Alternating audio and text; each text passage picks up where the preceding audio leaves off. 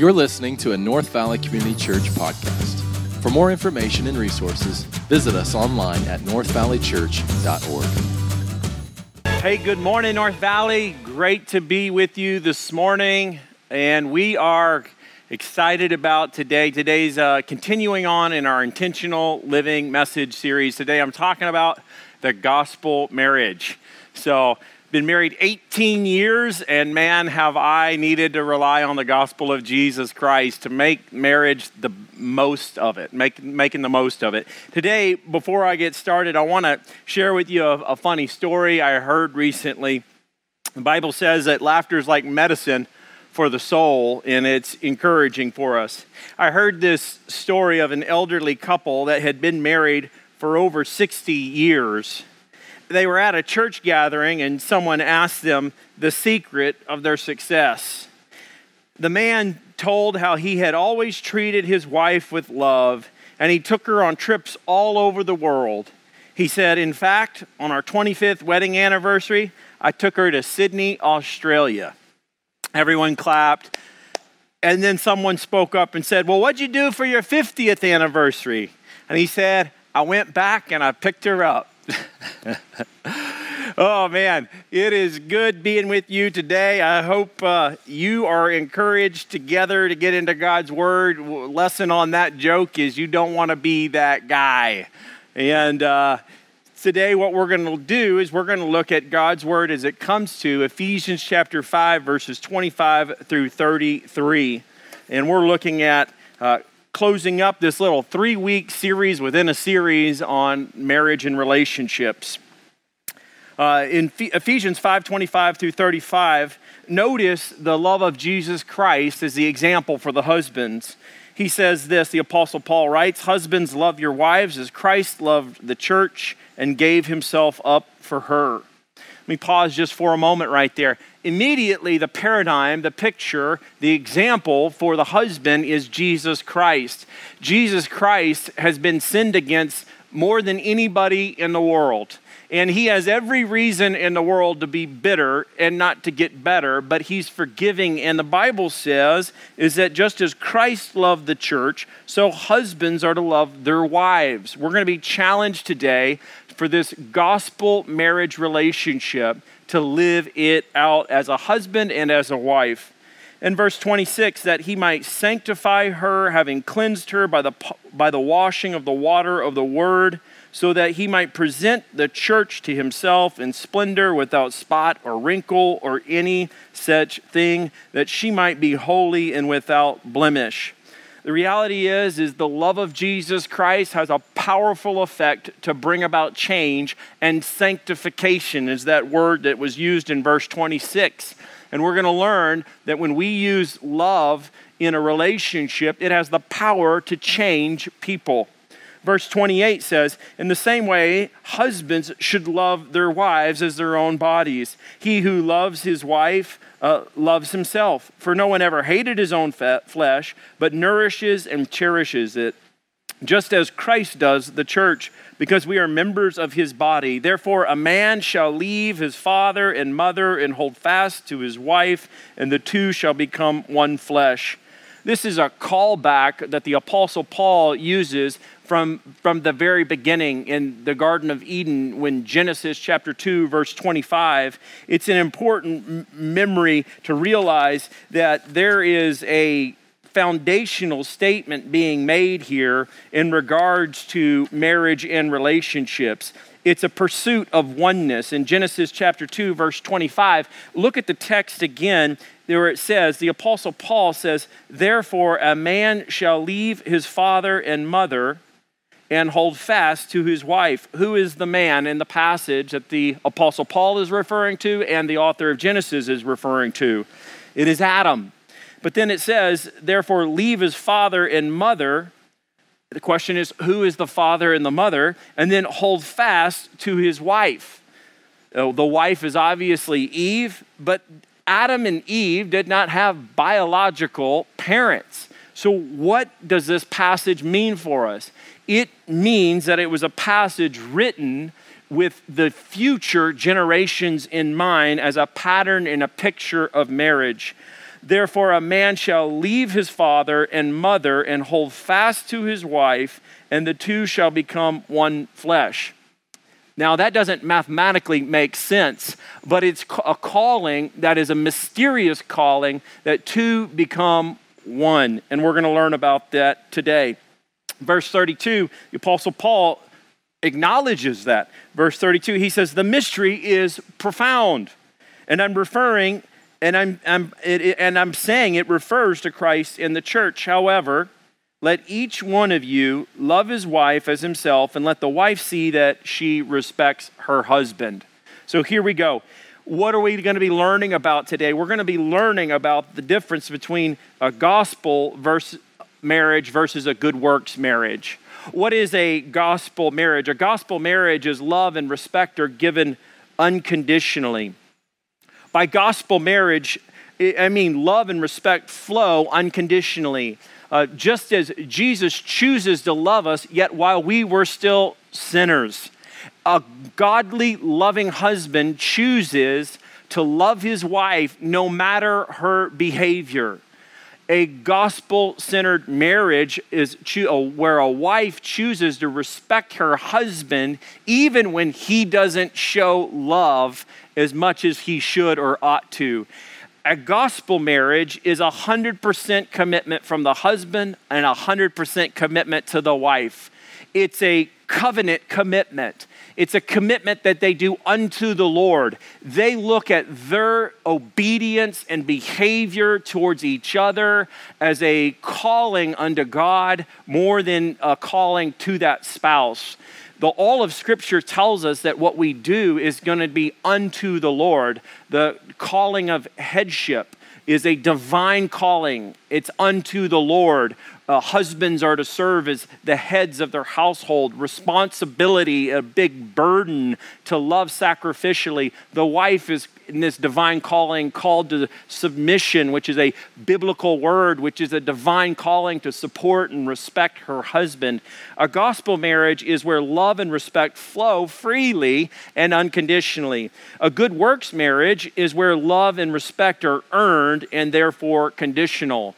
It's a 50 50 agreement. It's a contractual agreement, and at worst, it's a prenuptial agreement. Uh, the idea of a good works marriage is where you are, are, are having to earn one another's love and respect. There is nothing biblical about that idea of having to earn someone's respect or earn someone's love in a marriage. A marriage is a special relationship that's to reflect the love of Jesus Christ, his love that he has for the church. And no one's been sinned against more than Jesus Christ has. And what does he choose to do? Love unconditionally. Why? Because they're in a covenant relationship with one another. And so here's the decision that we have to make. If you choose a gospel marriage, you have a marriage that is face to face. When I'm with my bride, I choose an intimate relationship, a face to face relationship, a friendship relationship. If I choose a good works relationship, these are often the relationships or the marriages that are shoulder to shoulder. They work really hard, they praise one another when work is accomplished, they're shoulder to shoulder. Uh, they're working really hard, but the praise and the love and the respect flow conditionally, only if they're shoulder to shoulder working.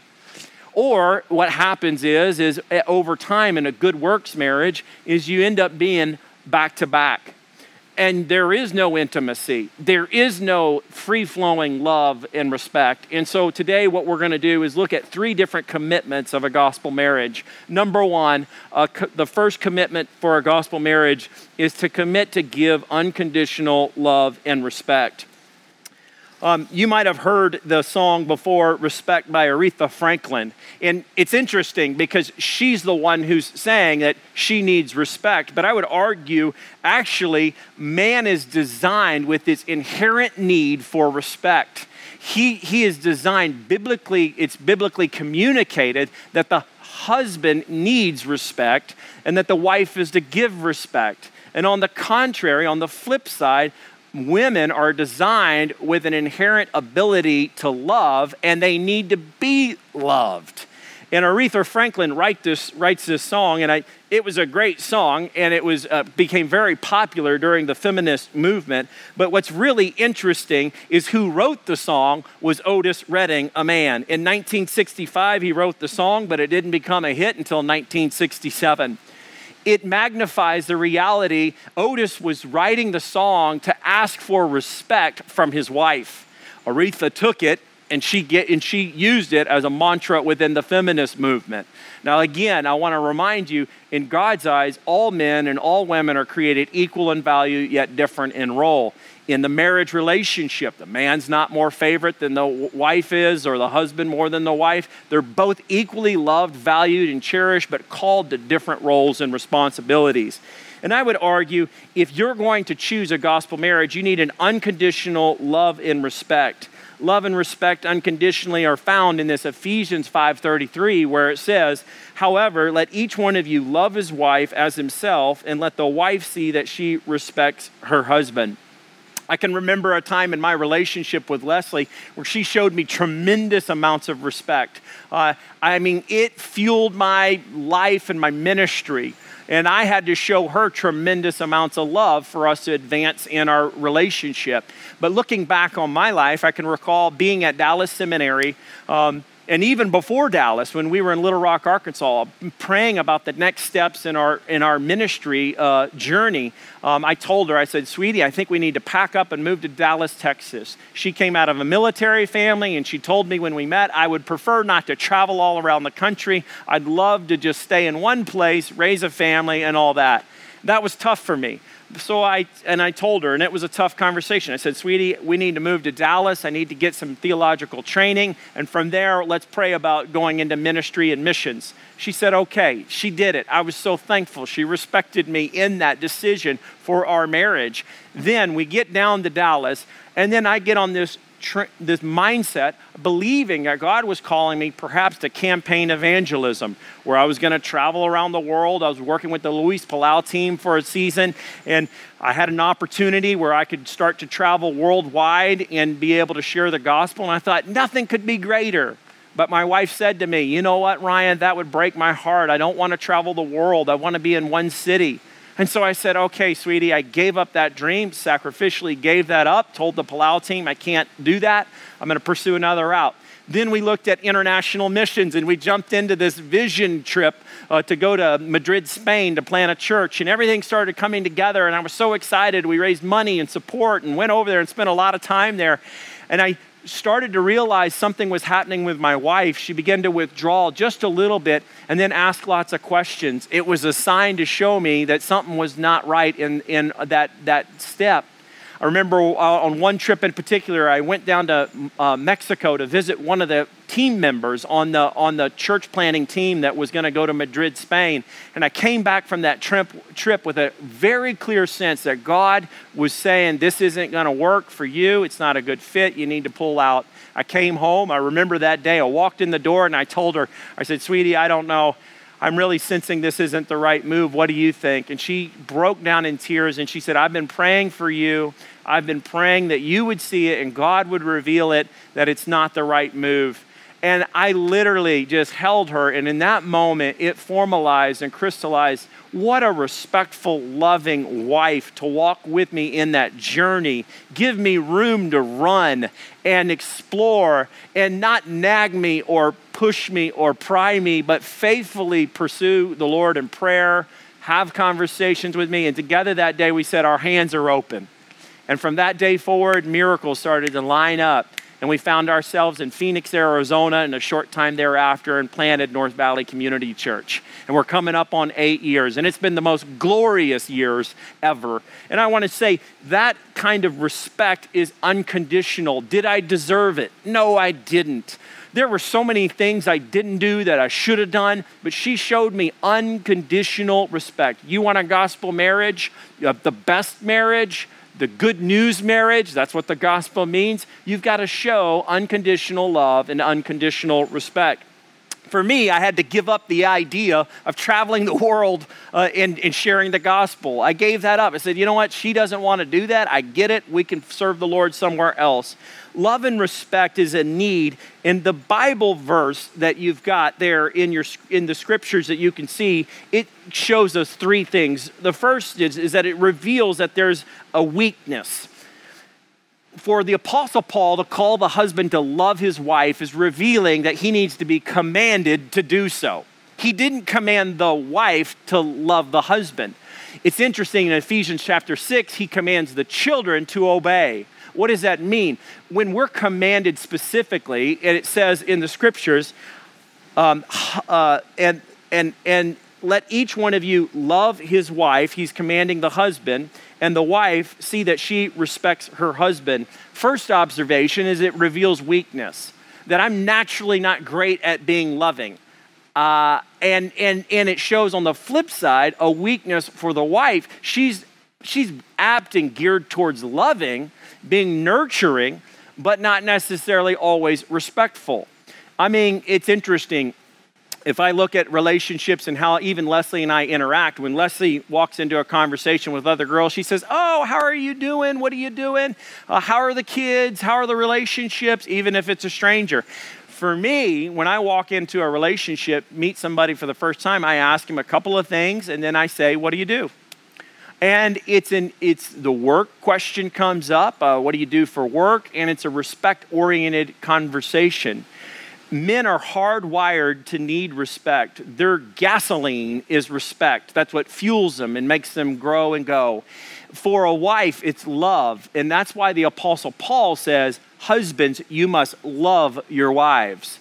Uh, wives, you should respect your husband. Why? Because there's a custom designed weakness. Additionally, it shows that there's a need there's a great need. Leslie's love tank is filled up. There's this invisible thing called the love tank. It's filled up with, with when, when I do loving things, kind things, uh, considerate things. As I show her love, it fills up her emotional, spiritual, uh, relational well being. And then when she shows me respect, it meets a God given need within my life. Additionally, this verse also does something else that's incredibly powerful it reveals the power to change.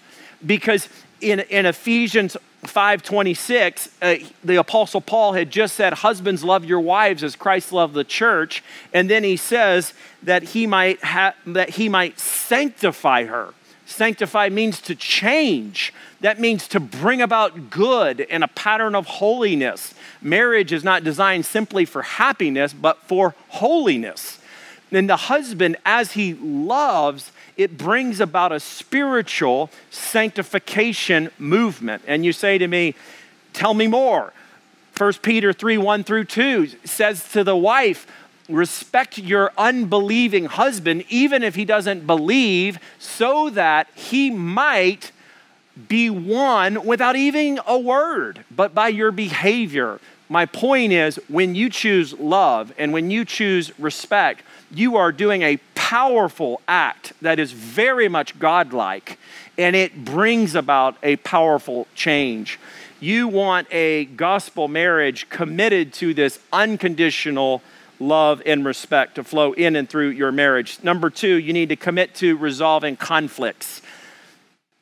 There is no peace in your home if you don't figure out how to resolve conflicts. Uh, the reality is, is that some of you are stuffers and some of you are spewers. When you get angry, when you get frustrated, you get you either stuff it, you bring it in, and you pile it in, and then you're like a ticking time bomb, and sometime you're going to explode, but not for a long time. You withdraw, you isolate, you, you back away, you, you, you get, become passive in that moment. It's fight or flight. You're the flight when you stuff it.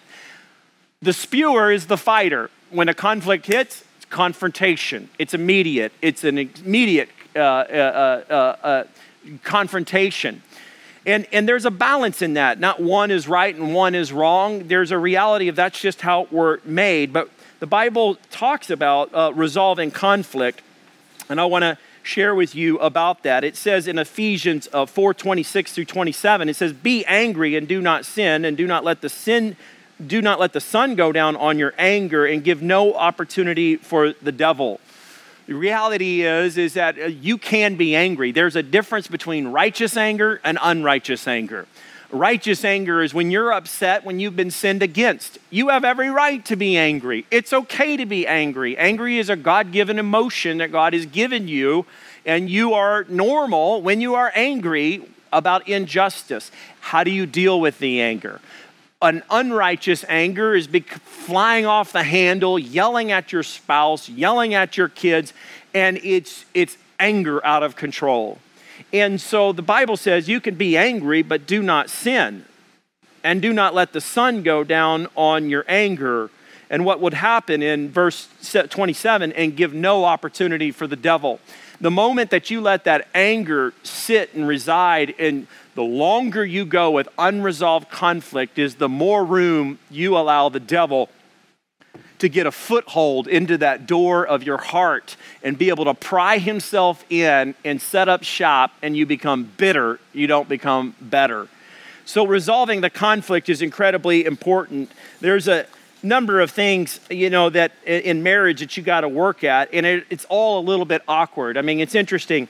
For, I mean, life is just filled with learning. You know, for the toddler learning to walk, the toddler will fall down, get bruised. For the five year olds, you know, you got to take the training wheels off and the kid's going to fall down and get some bruises. For the adolescent, he's going to pick up the skateboard and he's going to try to do tricks on a half pipe or in the street and he's going to twist his ankle. We're all going to get hurt as we try to pursue pursue this gospel marriage. It's going to be hard when you're trying to resolve conflict. But what I've learned is is this is that we tend to be better at trying to fix things better than fixing relationships. Like for example, if your roof leaks, uh, if your roof leaks, then you get it repaired. If your car has a problem, you get the carburetor fixed or whatever it be the case. If your washing machine goes out, you call the repairman. But what about your marriage?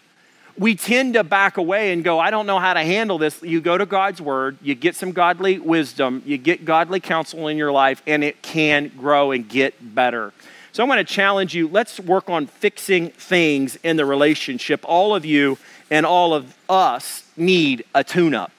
And so what the reality is is there are some incredible destructive patterns that could be at play in your marital relationship right now um, in each message that i do i try to read a book or two at times to just get my mind fully immersed around it in addition to all the bible reading and prayer that i do um, one of the one of the uh, research uh, folks that i've been really encouraged by is dr john gottman and uh, he takes a very uh, scientific, research based approach to uh, marriage and relationships.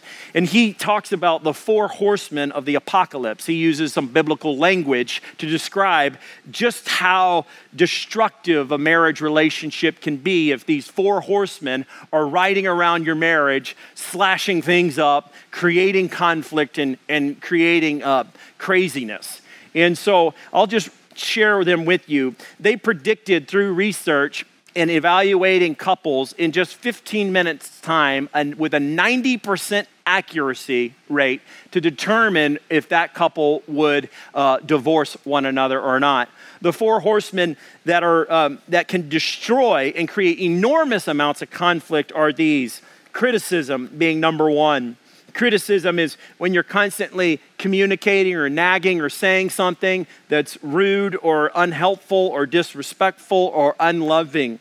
Um, the better way, the, a criticism sounds like this um, You never think about how your behavior is affecting other people. I don't believe you that you that you're forgetful. You're just selfish. You never think about others. You never think about me. Does that sound familiar? That's deep criticism.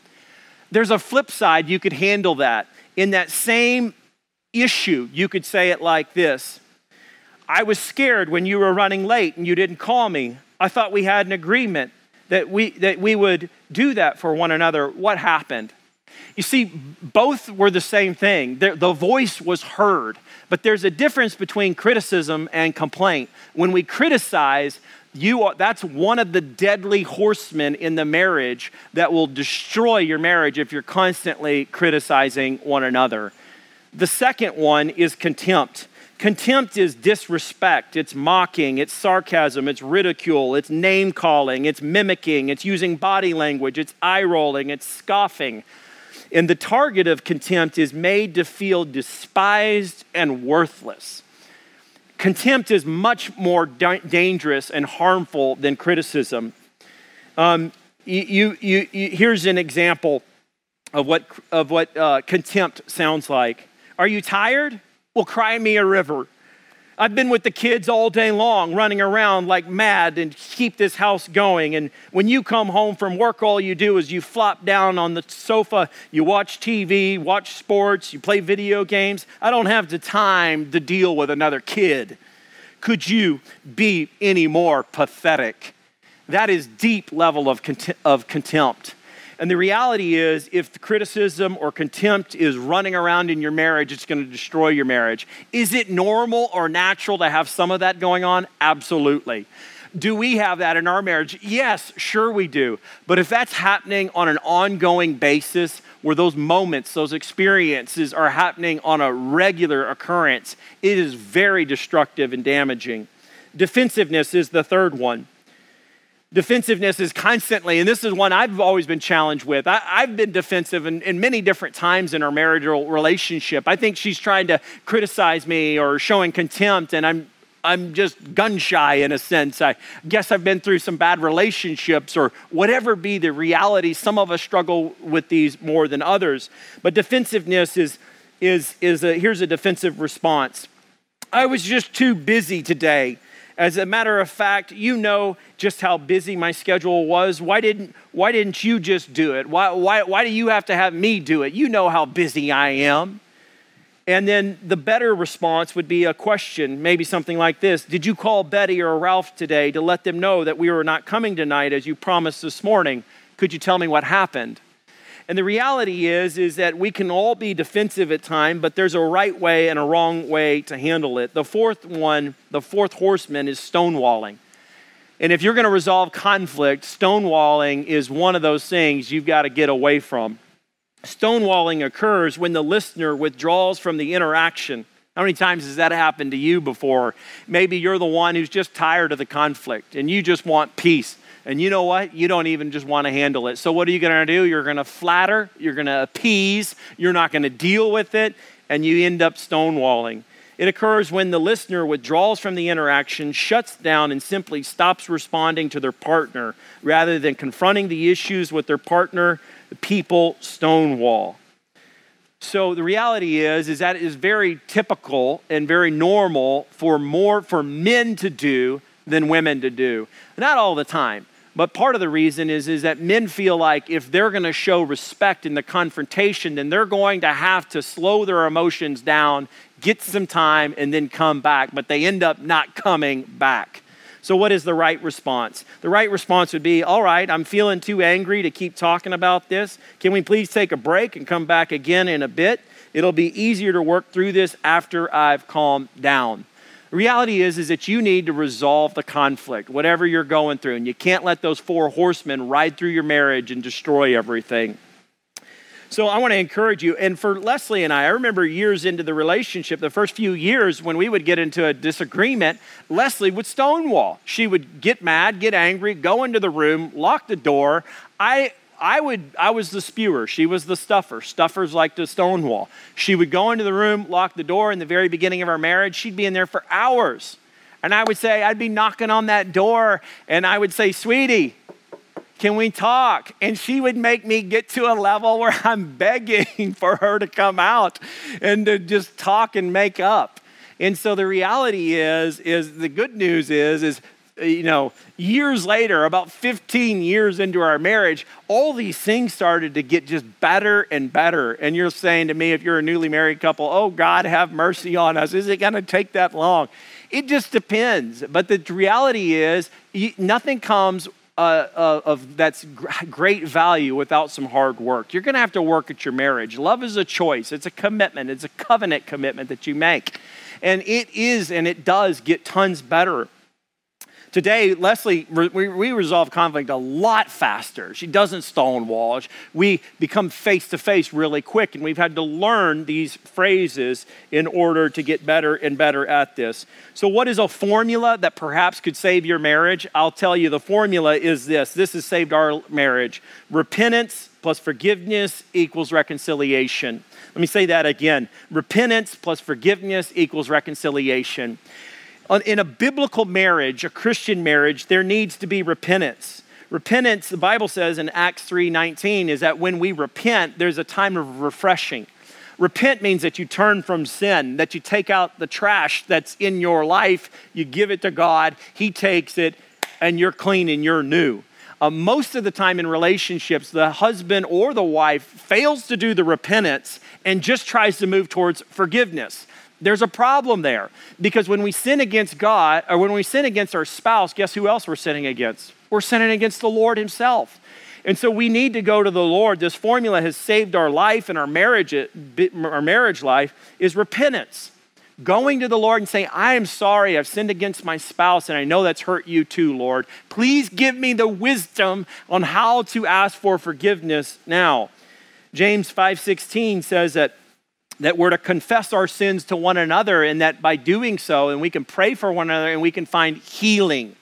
That is such an important part. And then there comes that part where you're to um, ask for forgiveness and going to your spouse and saying, Please, would, would you forgive me? And doing so, when you have repentance plus forgiveness, that equals reconciliation. And the reality is this is that you need to do it and take the initiative to do it. You always ask, who should go first? My wife for so many years would say, "Well, you're the servant leader. You're the head of the household. You go first. Now we've made a commitment. No, no, no, no, no. We're going to just we're both going to try to take the initiative to do that. So, how might you apologize? I want to encourage you on a, an apology strategy where there's some skin in the game. 99% of the time, I'll just say 100, 100% of the time, it takes two to tango. Who's at fault in the conflict? We want to say it's his fault or her fault, but the reality is if I'm unloving, guess what? Leslie's probably going to be disrespectful. If if if if I if she's disrespectful, guess what? I've been most likely unloving. So here's an apology strategy uh, that puts some skin in the game when you go to apologize. The husband can say, Hey, listen, what you just said came across as disrespectful. Is there anything that I've done to make you feel unloved? I want to tell you, when I say that kind of statement to my wife, I can get somewhere. She, she can say, Wow, well, you were unloving about A, B, and C. And I see right then and there wow, okay, and I can't be defensive because that's that horseman that wants to kill my marriage. I say, okay, thank you very much. I'm sorry for that. And then she's, she'll bounce back and say, and by the way, about that thing I said, I'm sorry, I can see how that was disrespectful. So we have to realize in a gospel marriage, it's unconditional love, unconditional respect, and we have to stop the crazy cycle by taking the initiative to resolve the conflict and use apologies that are helpful that show that there's some skin in the game. Bible says all have sinned and fallen short of the glory of God. So if a wife tells you that she doesn't sin or doesn't have skin in the game, she's lying. If a husband tells you that he doesn't sin, doesn't have skin in the game, he's lying. Or he's deceived, one of the two. The, the wife can say something like this That came across as unloving to me. Is there anything that I've done that's been disrespectful. And in that moment, you wait for that moment of truth. And the reality is, is that in, when, when Leslie says that to me, um, I have to do inward inventory to see what, what have I done? Uh, it, how have I been unloving? And I can pause for a moment, evaluate that, and then ask her, I'm, I'm sorry, would you please forgive me for that? Reconciliation comes when there's repentance and there's forgiveness. You can't have reconciliation without it. You can forgive somebody and move on, but you don't have reconciliation with them unless it's a mutual thing where there's been repentance, confession with two parties doing the same thing. I want to encourage you to do that in a gospel marriage. It's the best marriage. And the last one is to commit to pursue oneness in the marriage. Pursuing oneness is where the husband and the wife are pursuing together Jesus Christ They start out right here in their marital relationship. Most people think marriage is the, the finish line. It's not, it's the starting point of the race. The marriage is a journey, the Christian life is a journey. The finish line is when we see Jesus face to face and he says, Well done, good and faithful servant. Um, so at the beginning of your marriage, she's over here, he's over here, very two different sinful people that struggle with all sorts of things, have all sorts of different personalities, very, very different, made in God's image, loved by God, cherished by God, called in a covenant relationship together to pursue Jesus Christ. And as they do, they grow closer together. And that's the goal is that you pursue oneness in the marital relationship. Pursuing oneness is not two-ness. It's mathematically crazy when, when the two come together, they become one. And so many times in our marriage relationships, there's separate, there's two bank accounts. Uh, they, they, they sleep in two different beds. They have uh, two different hobbies, two different lives, two different, uh, maybe even two different gods, and they're not worshiping the same God. They're not go- doing the same things. That's two-ness. God calls us to oneness in a marital relationship. It says this in Ephesians 5:31, "Therefore a man shall leave his father and mother and hold fast to his wife, and the two shall become one." Emotionally, we're to come one. How do we do that? Three different things that I've learned over the years that show and do incredible change in my wife in the relationship is one is just study your spouse you got to be a student of your spouse and learn the weaknesses, the strengths, and then say to God, Thank you for my spouse. And um, it's studying your spouse. Uh, it's, it's, it's learning all the things that are good, the bad, and the ugly. I mean, Leslie and I have so many differences. When I've got a lot on my mind, I'll drive down the freeway and I'll go really slow, and then she'll lean over at me and she'll say, What are you doing? You're driving like a grandpa. Speed up. She drives very fast everywhere she goes. So, those of you that are police officers might be wanting to watch her. Uh, but for me, I go really, really slow a lot of times because I'm thinking about so much. And I find out the more I'm thinking, sometimes the slower I go. And I get lost in the process. And the reality is, is that we have to study our spouse and learn the differences and learn to appreciate the differences. Secondly, I'd say just praise the little things. Uh, research shows, Dr. John Gottman says this, along with, uh, there's a great book, Love and Respect, uh, really enjoy. Another great book, Real Marriage by Mark and Grace Driscoll. All these are great books to add to your library for a Christian couple. But the common thread is praise the little things. If you can have more positive moments and connections in your relationship, it does a world of good you want to try to do as many positive experiences as possible. Just say, hey, even if she, she, she does the dishes and you take out the trash, even if it's agreed upon responsibility. Hey, thanks for doing the dishes today. I love a clean house. Um, just a positive moment. Hey, you've been with the kids all day long. You do a great job. I really appreciate that.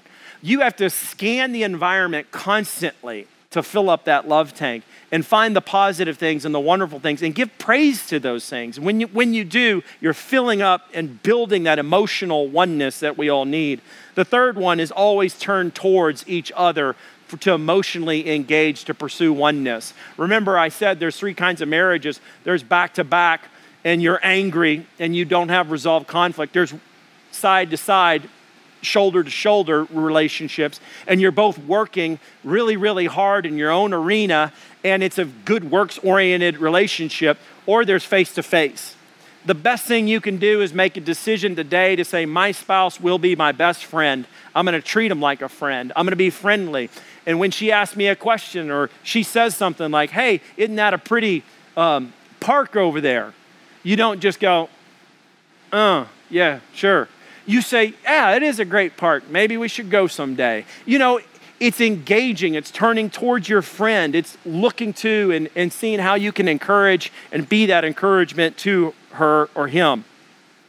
And then uh, additionally, it's, it's pursuing oneness physically. 1 Corinthians 7 5 is an is a interesting uh, uh, text to tell us about the importance of pursuing uh, oneness and the challenge that there is. In Corinthians 7 5, it says this Do not deprive one another, except perhaps by agreement for a limited time, that you may devote yourselves to prayer, but then come together again.